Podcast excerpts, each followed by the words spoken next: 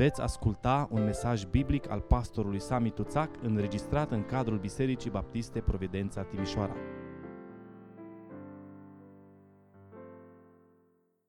Mă bucur să fim în seara asta la cina Domnului și măcar uh, mulțumim Domnului că am reușit să ne încadrăm cu multe lucruri care ne-am propus înainte de a intra în carantină, iar unul dintre ele este faptul că putem lua parte la masa Domnului. Nu odată, în perioada asta de un an de zile de acum, am fost nevoiți să renunțăm, să nu putem fi împreună la masa Domnului. Însă în seara asta, cu ajutorul Domnului, ne putem apropia împreună de masa Lui.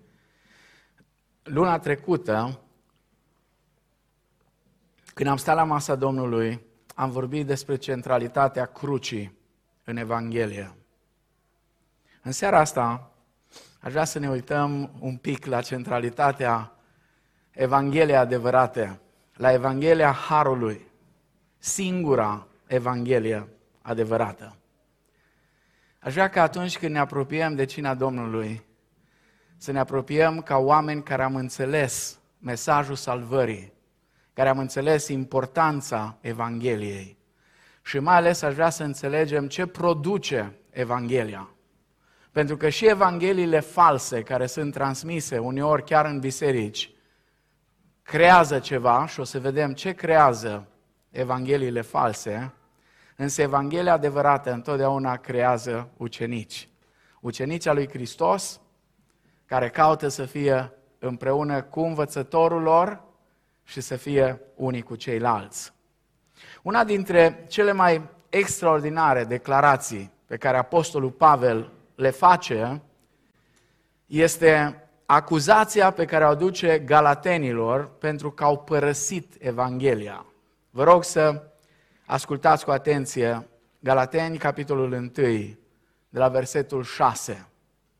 Mă mir că treceți așa de repede de la cel ce v-a chemat prin Harul lui Hristos la o altă Evanghelie nu doar că este o altă Evanghelie, dar sunt unii oameni care vă tulbură și voie să răstoarne Evanghelia lui Hristos. Dar, chiar dacă noi înșine sau un înger din cer ar veni să vă propovăduiască o Evanghelie deosebită de aceea pe care v-am propovăduit noi, să fie anatema. Cum am mai spus, o spun și acum. Dacă vă propovăduiește cineva o Evanghelie deosebită de aceea pe care ați primit-o să fie anatema, Caut eu oare în clipa aceasta să capăt bunăvoința oamenilor sau bunăvoința lui Dumnezeu? Sau caut să plac oamenilor? Dacă aș mai căuta să plac oamenilor, n-aș fi robul lui Hristos. Întrucât el face afirmația atât de accentuat, lucrul acesta denotă faptul că galatenii au căzut la testul crucial al deosebirii Evangheliei autentice de falsuri. Vorbele lui nu ar putea fi mai clare decât atât. Ascultați ce spune el aici chiar în versetele 6 și 7. Sunt surprins, într-o altă traducere, sunt surprins că vă întoarceți atât de repede de la cel care v-a chemat prin Harul lui Hristos la o altă Evanghelie. Nu care exista o altă Evanghelie, dar sunt unii care vă tulbură și vor să schimbe Evanghelia lui Hristos. Această avertizare din partea Apostolului Pavel exprimată prin revolta și întristarea din limbajul care îl folosește, nu este adresată doar bisericii din Galatia. De fapt, o să citim imediat și o să vedem, Apostolul Pavel are o adresare de felul acesta și către biserica din Colose, în Coloseni, capitolul 2, pentru că și acolo au fost unii care au încercat să vină și să aducă o altă evanghelie decât Evanghelia Harului lui Dumnezeu. De fapt, Apostolul Pavel adresează avertizările acestea oricărei adunări din toate timpurile. Haideți să vedem ce le spune celor din Colose. Coloseni, capitolul 2, începând cu versetul 4 și apoi continuăm la versetul 8 și apoi versetul 16 la 20 și până la 23. Vă spun acestea pentru ca nimeni să nu vă înșele cu argumente false. Vedeți ca nu cumva să fie cineva care să vă ia captivi, spune, printr-o filozofie goală și înșelătoare, după tradiția oamenilor după principiile lumii și nu după Hristos. Așadar, să nu cumva să vă jude cineva, judece cineva cu privire la mâncare și băutură sau cu privire la vreo sărbătoare sau la vreo lună nouă sau la vreo zi de sabat, care sunt doar o umbră a lucrurilor viitoare. Trupul însă este al lui Hristos. Să nu vă răpească premiul nimeni care își găsește plăcerea într-o falsă smerenie și în închinare la îngeri, cercetând amănunțit lucrurile pe care le-a văzut, îngânfat fiind, fără motiv, prin gândirile firii lui. El nu se ține strâns de cap din care tot trupul sprijinit și ținut la un loc prin ligamente și ștendoane își primește creșterea pe care o dă Dumnezeu. Dacă ați murit împreună cu Hristos, față de principiile lumii, de ce vă mai supuneți lor ca și cum trăiți încă în lume? Toate acestea sunt pentru distrugere, odată ce au fost folosite, ele având la bază poruncile și învățăturile oamenilor. Ele au într-adevăr o formă de înțelepciune, printr-o închinare autoimpusă și o falsă smerenie, prin asprime față de trup, însă nu sunt de niciun preț împotriva desfrâului firii, spune Pavel Colosenilor. În zilele noastre și în bisericile noastre avem nevoie disperată de a auzi aceste avertizări pe care Apostolul Pavel le aducea bisericilor din secolul I. Fie că e vorba de biserica din Galatia, fie că e vorba de biserica din Colose sau din Efes sau din Corint sau de oriunde altundeva. În zilele noastre ne confruntăm cu evanghelii false, cu nimic mai puțin subversive sau atractive decât cele cu care au avut de-a face și au fost îmbrățișate de către frații din Galatia sau cei din Colose. Observați acolo în Colose și în parte lucrurile stăteau la fel și în Galatia. Ascetismul, moralismul, tradiționalismul, spiritualismul, formalismul, toate forme false al unor evanghelii pe care unii veneau să le propovăduiască. În contextul nostru, și ăsta e primul lucru la care vrea să ne uităm, revenind aici la Galateni, în contextul nostru, în contextul în care Apostolul Pavel scrie Galatenilor aceste versete chiar la început, una dintre cele mai seducătoare evanghelii false este moralismul. Această evanghelie falsă poate lua multe forme și poate apărea din orice impulsuri culturale sau tradiționale. Cu toate acestea, structura de bază a moralismului se reduce la următorul aspect și vă rog să fiți foarte, foarte atenți, pentru că cu siguranță ne-am confruntat și ne vom confrunta cu aspectul acesta. Credința că Evanghelia poate fi redusă la îmbunătățiri aduse comportamentului. Atât și nimic mai mult.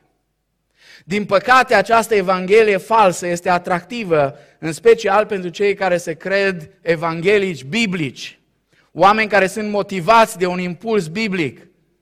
Și prea mulți credincioși, precum și biserice din care fac parte, capitulează ușor în fața logicii moralismului și reduc efectiv Evanghelia Harului lui Dumnezeu la un mesaj despre îmbunătățire din punct de vedere moral. Gândiți-vă numai la începuturile vieții noastre de credință. Gândiți-vă cât de mult a fost cineva interesat de modul în care s-a schimbat lăuntrul nostru. Toată lumea a vrut să știe dacă mai bem, dacă cumva am băut, dacă mai bem, dacă cumva am fumat, dacă mai fumăm, dacă cumva am înjurat, dacă mai înjurăm, dacă cumva am dansat, dacă mai dansăm, acestea erau lucrurile socotite cele mai importante. Eu nu spun că nu sunt importante, vă rog să mă înțelegeți. Dar n-aș vrea să ajungem în situația acelui frate necăjit care a venit și el, poate știți povestea, v-am mai spus-o. A venit la o întâlnire a comitetului când erau mărturisirile pentru botez și l-au întrebat frații, frate, mai bei? Nu mai beau. Mai fumez? Nu mai fumez. Mai drăcui? Nu mai drăcui. Și unul mai dur așa a zis, tatăl nostru spui? Ce o spun, dar dacă mă ajută Dumnezeu, mă las și de asta. Uh, mesajul acesta în care viața creștină este a te lăsa de niște lucruri rele, vizibile, care produc scandal, și nu accentul pe Evanghelia Harului care aduce schimbarea, transformarea totală a vieții, care produce schimbarea începând din interior spre exterior, nu din exterior spre interior, ci invers, produce acolo, în interior, o schimbare radicală. Mesajul Evangheliei Harului trebuie să primeze întotdeauna și nu să fie subminat de astfel de mesaje, oricât de interesante par. Pentru că moralismul, o să vedem, chiar pare foarte interesant. Din păcate, noi comunicăm celor pierduți că ceea ce Dumnezeu dorește de la ei și cere de la ei este doar să trăiască o viață corectă. Și frați și surori, haideți să fim cinstiți. Noi trăim în mijlocul unor oameni pe care adesea îi socotim oameni pierduți. Și din punct de vedere spiritual, ei sunt oameni pierduți. Dar dacă este să fim sinceri, nu vi s-a întâmplat de multe ori să întâlniți oameni care nu-L cunosc pe Dumnezeu la modul personal cum îl cunoaștem noi sau pretindem că îl cunoaștem, dar trăiesc o viață mai corectă decât noi. Da, vi s-a întâmplat, mie mi s-a întâmplat să întâlnesc astfel de oameni. Și atunci ce ne facem? Oare Dumnezeu doar atât dorește la noi ca noi să trăim o viață corectă? Acum, știți unde e problema? Într-un anume fel, noi suntem moraliști înăscuți. Noi suntem creați după chipul lui Dumnezeu și am fost înzestrați cu această capacitate morală a conștiinței. Și încă de la o vârstă fragedă, conștiința noastră este cea care ne atrage atenția asupra cunoașterii vinovăției noastre, asupra lipsurilor noastre și asupra comportamentului greșit. Vă amintiți când Adam și Eva în grădina Edenului au mâncat din pom? Ce s-a întâmplat cu ei? Când au mâncat din pomul cunoștinței bine și răului, au văzut că erau goi și și-au cusut tot felul de șorțuri. Le-a spus cineva? Nu, conștiința. Conștiința lor le-a tras atenția, nu e bine ce ați făcut. Pentru că dacă ar fi fost bine, ar fi rămas în continuare așa. Dar au început să se ascundă. Când Dumnezeu a venit la părtășie cu ei în răcoarea dimineții, a fost nevoie să-l strige, Adame, unde ești? M-am ascuns. Păi de ce te-ai ascuns? Păi sunt gol. Păi cine ți-a spus că ești gol? Cine ți-a spus că ești gol? Cu alte cuvinte, conștiința noastră ne aduce la cunoștință păcătoșenia noastră. Acum adăugați la aceasta și faptul că procesul de creștere și de educare a copiilor tinde spre a întipări în minte moralismul încă de la vârsta cea mai fragedă. Foarte rapid învățăm că părinții noștri sunt preocupați de comportamentul nostru. Și copiii care sunt șmecheri pot să profite de asta. Știți că au venit doi și le-a zis tatsu, mă du-te și sapă în grădină, nu mă duc. A zis unul. Nu mă duc. Dar până la urmă a părut rău și s-a dus, nu? Altul ce a zis? Mă duc și nu s-a dus. Și unii copii sunt șmeieri. Au văzut, mă, dacă sunt cu minte, dacă iau nota 10 la școală sau nota 9, tata mă recompensează. Dacă sunt adolescent deja și am împlinit 18 ani ă, și sunt la liceu în ultimul an sau sunt la facultate și mi-au toate examenele, tata face, uite așa, cu cheia de la mașină. Și asta e ok, asta îmi place. Și lucrurile astea, sigur, nu vă rog, vă rog să nu mă înțelegeți greșit. Lucrurile acestea nu sunt rele, pentru că aici e marea problemă. Lucrurile acestea nu sunt rele. Nu despre asta e vorba.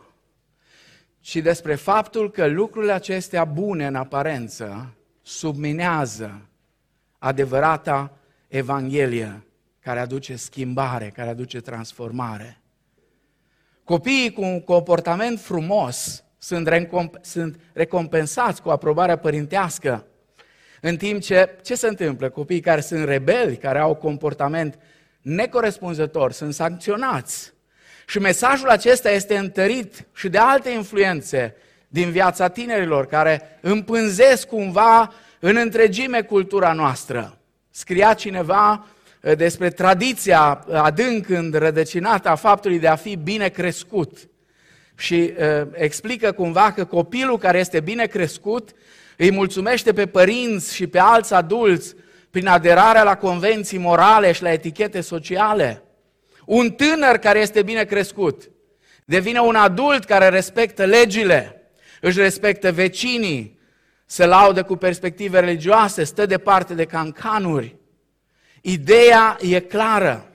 Aceasta este așteptarea din partea părinților, ca ei să fie copii cu minți și din nefericire, ca să o zic așa, este ceea ce susține și afirmă cultura și ceea ce fac multe biserici și proclamă că este suficient să fim copii cu minți. Că este suficient să fim niște tineri cu minți. Că este suficient să fim oameni cu minți și liniștiți.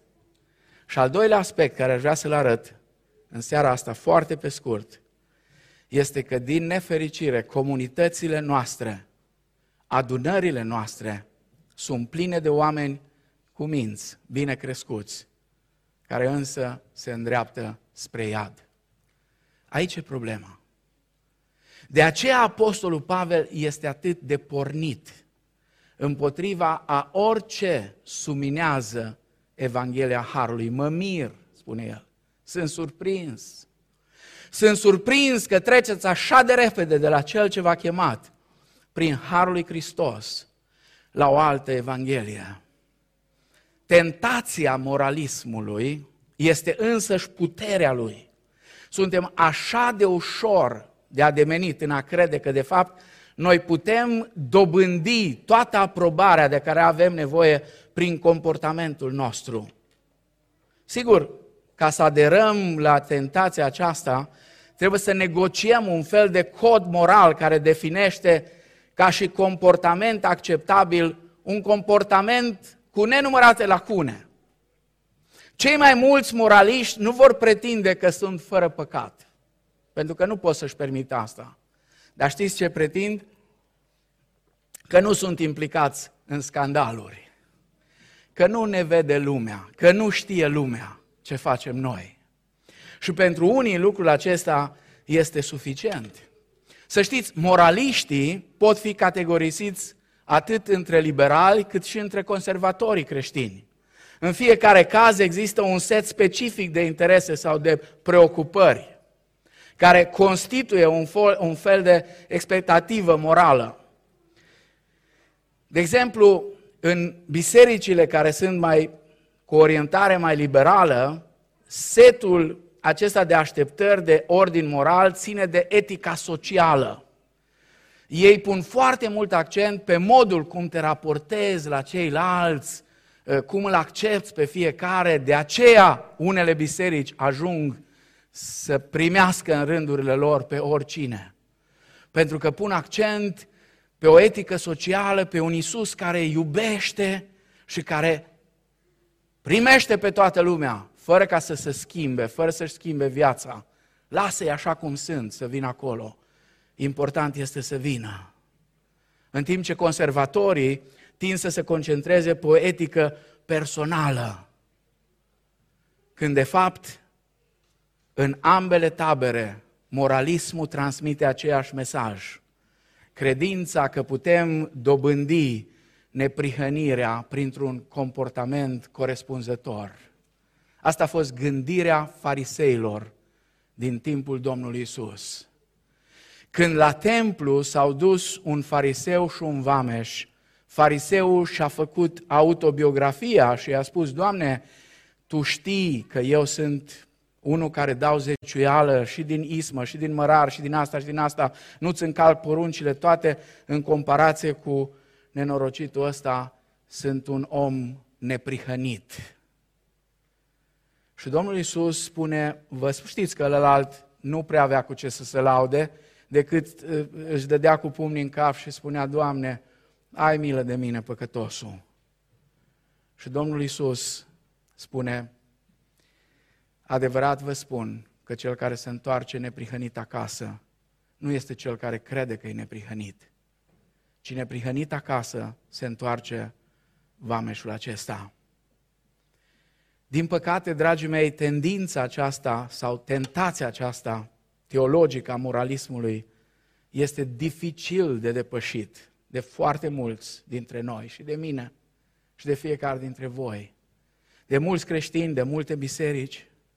Însă pericolul este acela că biserica va comunica prin mijloace directe și indirecte faptul că ceea ce Dumnezeu așteaptă de la omenirea căzută este doar desăvârșirea din punct de vedere moral și atât. Și făcând lucrul acesta, biserica subminează Evanghelia Harului Dumnezeu și transmite lumii căzute o Evanghelie falsă. Lumea căzută are nevoie de Evanghelia Harului care vorbește despre Isus Hristos și El răstignit, pe care în seara asta ne-am propus aici împreună la cina Domnului să-L predicăm toți. Vă fac cunoscut, fraților, Evanghelia, spune Pavel în 1 Corinteni 15. Evanghelia pe care ați crezut-o și în care ați rămas, altfel degeaba ați crezut, că Isus a murit și a fost îngropat conform Scripturilor. Și a fost înviat a treia zi conform Scripturilor. Și apoi s-a arătat la unul și la altul. Și în final spune Apostolul Pavel după ei ca unei stârpituri, după ei toți, ca unei stârpituri, mi s-a arătat și mie.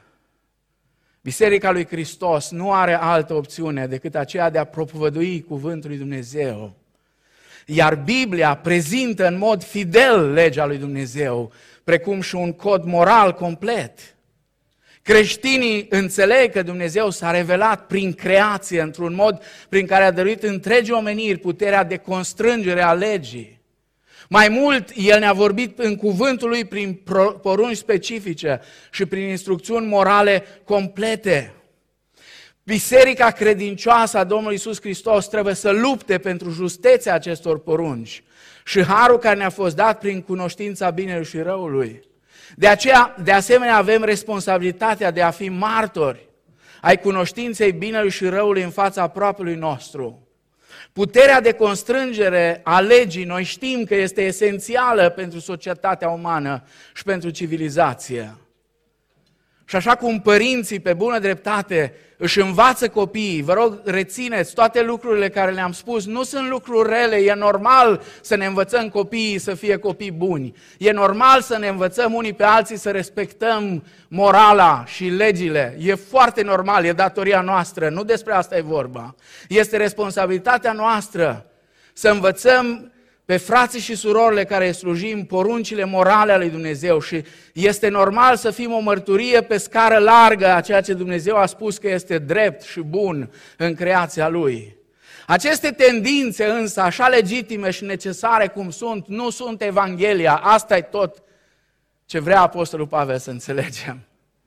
Și ceea ce aș vrea să înțelegem în seara asta, să nu ne mulțumim doar cu ceva de suprafață, una din cele mai subtile evanghelii false. Este un moralism ce promite grația lui Dumnezeu și satisfacția neprihănirii lui Dumnezeu pentru păcătoși, dacă aceștia se comportă corespunzător și se angajează la o desăvârșire morală. Tendința moralistă în biserică este aceea de a reduce Biblia la o carte de coduri pentru comportamentul uman și înlocuiește prin instrucțiuni morale Evanghelia lui Isus Hristos. Mă uit uneori și mă uit cu durere să văd cum multe amvoane evanghelice debordează de mesaje moralistice, mai degrabă decât de predicarea Evangheliei. Numai Evanghelia transformă oamenii. Numai Evanghelia Harului lui Isus Hristos numai vestea cea bună despre moartea și învierea lui Hristos, despre faptul că Isus Hristos și-a dat viața să moară pentru noi, pentru păcatele noastre. Știu, e un mesaj care deranjează poate pe unii în secolul acesta în care trăim. Dar da, moartea lui Hristos, sângele lui Hristos care a curs pe crucea de la Golgota, este cel care aduce iertare, care aduce transformare care schimbă omul și îl transformă din interiorul lui spre exterior. Care sunt rezultatele moralismului? Moralismul creează farisei. Evanghelia creează ucenici. Diferența este majoră. Diferența este majoră. Cineva a încercat să facă un, un fel de tablou, uh, așa, o, o, o, un autotest. Cum poți să știi despre tine dacă ești fariseu? Tu însuți să-ți faci testul, foarte simplu. Uh, și a pus câteva uh, chestiuni foarte interesante. Un fariseu se repede la concluzii absurde și inutile pentru a-i pune pe cei ce nu sunt de acord cu ei în cea mai rea lumină posibilă. Și Matei 9 cu 34, 12 cu 24, toate sunt pasaje care vorbesc despre modul în care fariseii încercau în vremea Domnului Isus să justifice modul lor de a fi. Apoi de multe ori încearcă să uh, te facă să crezi că ei de fapt sunt oameni care veghează ca lucrurile să meargă bine. Uh, pur și simplu fac asta ca să-și ascundă acțiunile de a căuta nod în papură pentru orice. Fariseii se delectează în conspirații. Uh, uitați-vă Matei 12 cu 14, Marcu cu 36, tot timpul caută să vadă ceva greșit la Domnul Isus. Pândesc ocazia potrivită pentru a ataca, caută să câștige prin teste din astea uh, șmecherești, așa, caută să câștige prin tot felul de analize, chițibușare a cuvântului, uh, au obiceiul de a cârti. Uitați-vă, textele sunt pline, Evanghelie sunt pline, Matei, Marcu, Luca, mai ales Evanghelie sinoptice, descriu. Domnul Iisus făcea o minune, veneau ăștia și spunea, da, de unde? Cu, cu ajutorul Domnului dracilor a făcut asta.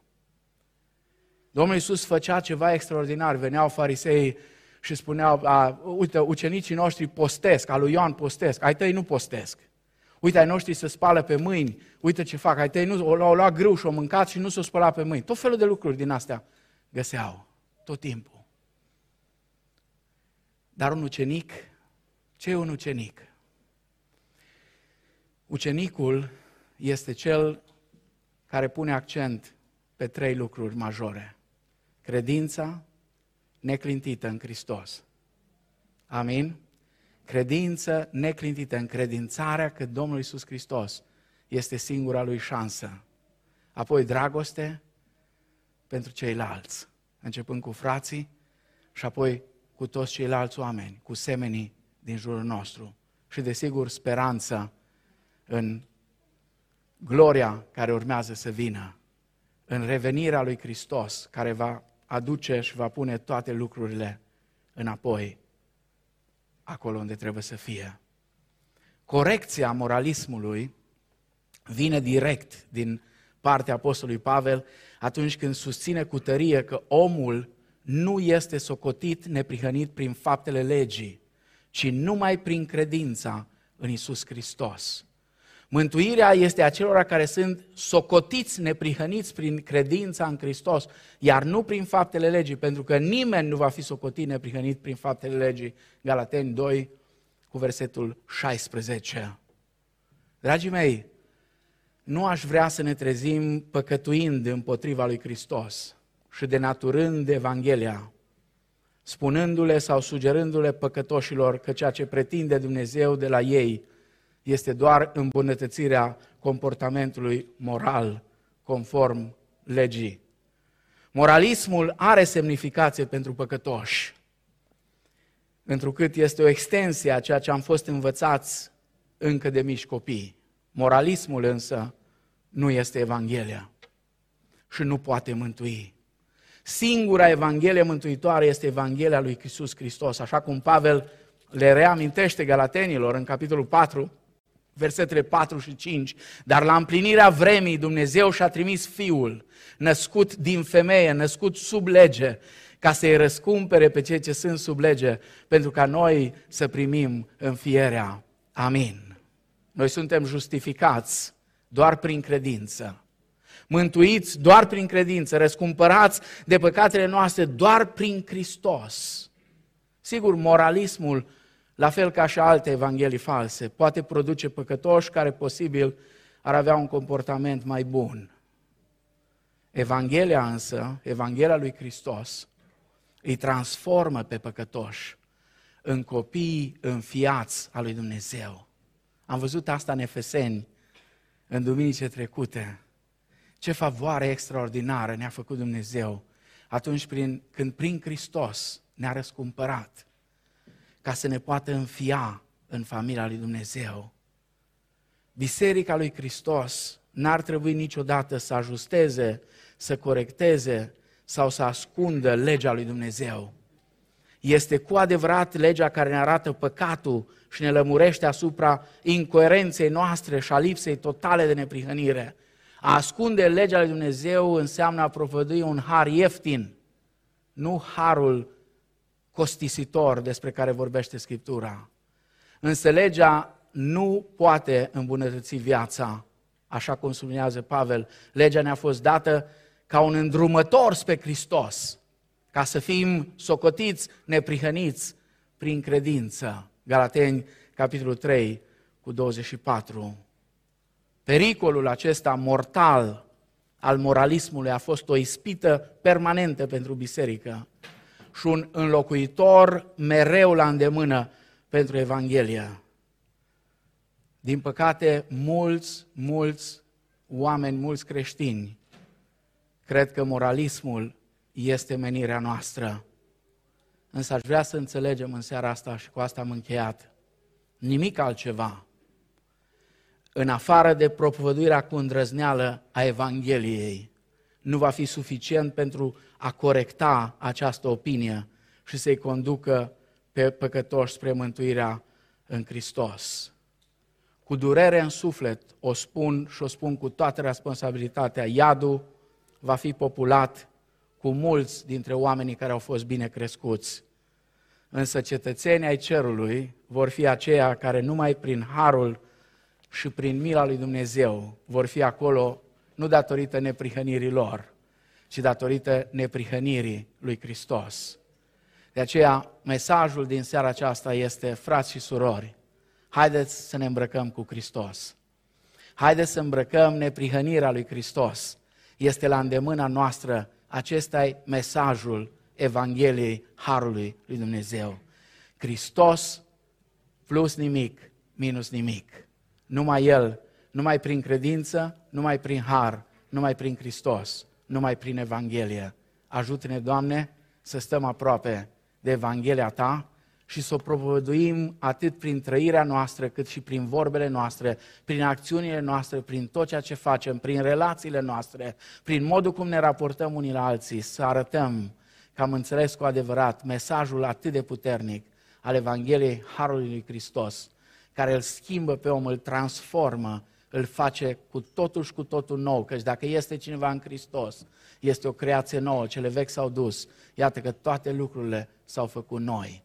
Dacă ai venit la Hristos doar ca să schimbi câte ceva aici colo, vreau să spun în seara asta, vino la Hristos cu totul și dă inima ta cu totul și lasă-L pe El să-ți schimbe mintea, gândirea, inima și apoi va schimba și comportamentul și tot ceea ce poate că te deranjează, dar niciodată nu încerca să faci schimbările din exterior spre interior, pentru că nu vei ajunge niciodată la un rezultat care să fie adecvat, care să fie în concordanță cu Evanghelia lui Hristos.